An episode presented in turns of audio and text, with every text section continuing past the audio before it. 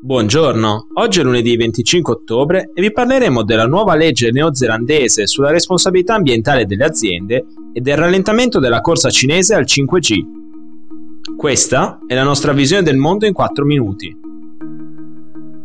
La Nuova Zelanda è il primo paese del mondo ad approvare una legge che obbliga le istituzioni finanziarie a pubblicare report sull'impatto ambientale delle loro operazioni e di conseguenza ad agire su rischi e opportunità della crisi climatica. La nuova normativa, approvata dal Parlamento neozelandese lo scorso giovedì, varrà per grandi gruppi assicurativi, banche, società di investimento e imprese quotate in borsa.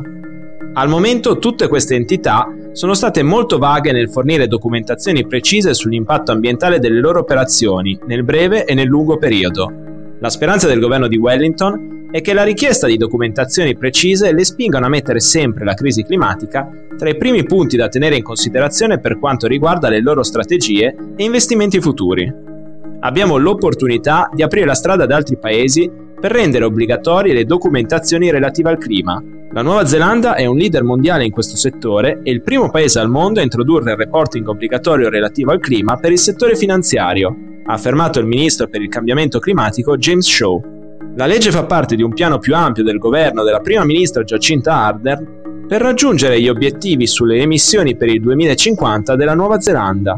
Finora il paese non ha brillato in questo senso, è infatti tra i peggiori al mondo per l'aumento dei tassi di inquinamento, con le sue emissioni aumentate del 57% tra il 1990 e il 2018. Si tratta del secondo dato peggiore tra tutti i paesi industrializzati. Anche se quella della Nuova Zelanda è per il momento la più severa legge in materia, già a giugno la Francia ha introdotto regole simili, obbligando gli investitori a dichiarare l'impatto ambientale dei loro asset e a fissare obiettivi quinquennali aziendali sulle emissioni di gas serra. Anche la Gran Bretagna dovrebbe adottare misure simili a partire dal 2025. Il piano della Cina per lo sviluppo della sua rete wireless di quinta generazione ha subito un brusco rallentamento nel corso degli ultimi mesi. A pesare è stato soprattutto il divieto del governo degli Stati Uniti alle sue aziende di vendere una lunga serie di componenti alle imprese cinesi impegnate nel settore. Al momento la Cina rappresenta più del 60% del mercato globale del 5G, in particolare grazie agli investimenti sulle infrastrutture interne. Secondo l'Ufficio Nazionale di Statistica cinese, questo primato è ora minacciato da un calo della produzione di quasi il 53% nel periodo tra gennaio e agosto 2021 il divieto alle aziende statunitensi di vendere componentistica alla Huawei Technologies ha però avuto ripercussioni non soltanto sul mercato cinese, ma anche nel vicino Giappone.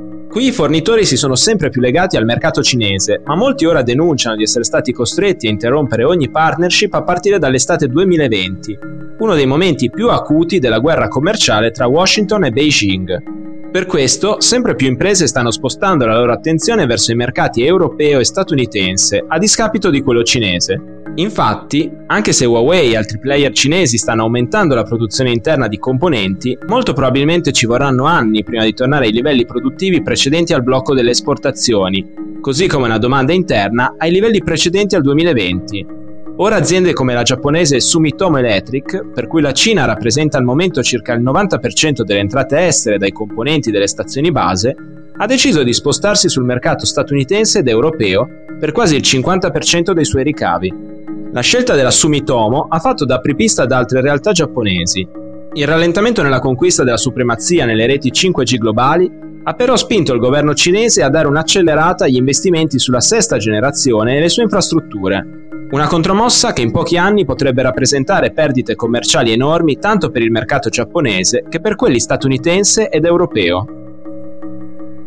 Per oggi è tutto, dalla redazione di The Vision, a domani.